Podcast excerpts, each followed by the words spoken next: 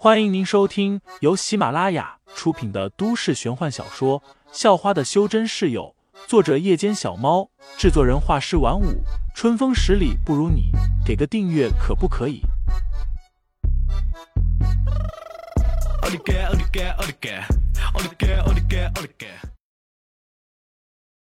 第五章，独闯夜总会上。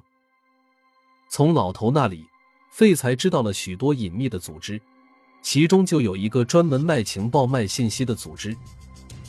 这个组织名叫夜犬，成员也被叫做夜犬，但这显得太高雅、太拗口，叫起来麻烦。内行人都管它叫黑狗。黑狗在全世界都有分布，夏阳这种超一线的大城市当然也有。废材今晚要去找一个叫长坤的黑狗。长坤据说已经在夏阳待了十几年。对整个夏阳市的各个势力都了如指掌，他是最有可能知道三年前那件事情的人。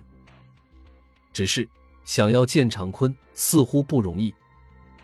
长坤这人很警惕，因为卖情报得罪了太多人，而且也知道的太多，许多势力都想杀其灭口，连黑狗组织都不敢说能保其周全。想要找长坤买情报。必须先提交想要知道的问题，然后再耐心等待，等常坤来找自己。市区某家夜总会，一名少年从公交车上跳下来，迈着大步走了进去。上了二楼，废材总算见识到了什么叫灯红酒绿。震耳的音响充斥了整个舞厅，无数打扮妖艳的女子在舞池中，伴随着音乐的节奏摇摆着。像疯子一样晃着脑袋，废材看了觉得脑瓜疼，又直奔三楼。这里相对安静一些，有许多包间，在服务生开门进出的间隙，包间里会传出一些鬼哭狼嚎似的歌声。随后，废材打开门，走进了名为“沉船”的一个包间，里面有六男七女正在唱歌喝酒。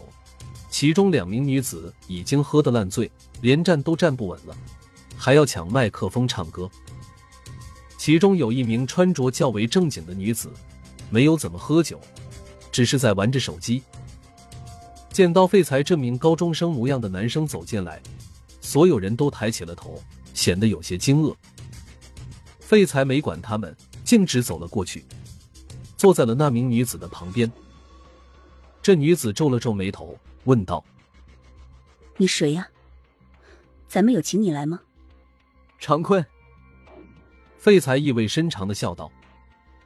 女子的眼中立即浮现了一丝惊慌，但随即她又摆出了一脸的迷茫，还有嫌弃，问道：“什么长坤短坤的？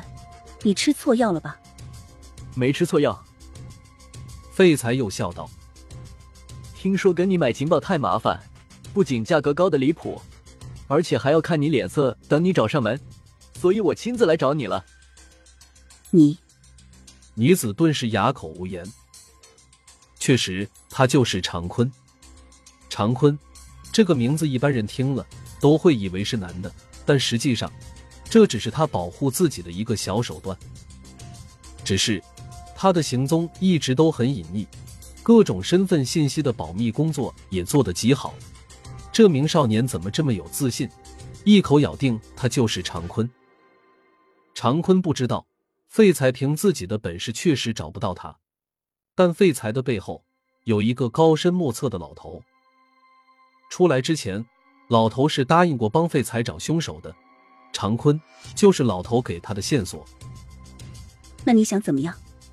常坤也不否认了，既然对方这么神通广大，能够找到他。那么他的反抗肯定也是徒劳的。我想跟你打听一件事。”废材说道。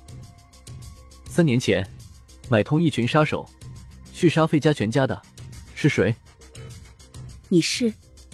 常坤没有这么轻易就回答，反而试探性的问道。废材很清楚，这常坤能在夏阳混这么久，不可能像表面上看起来这么人畜无害。也不可能轻易就把问题的答案说出来。当即，废材便从腰间掏出一把短刀，动作迅速无比，干净利落。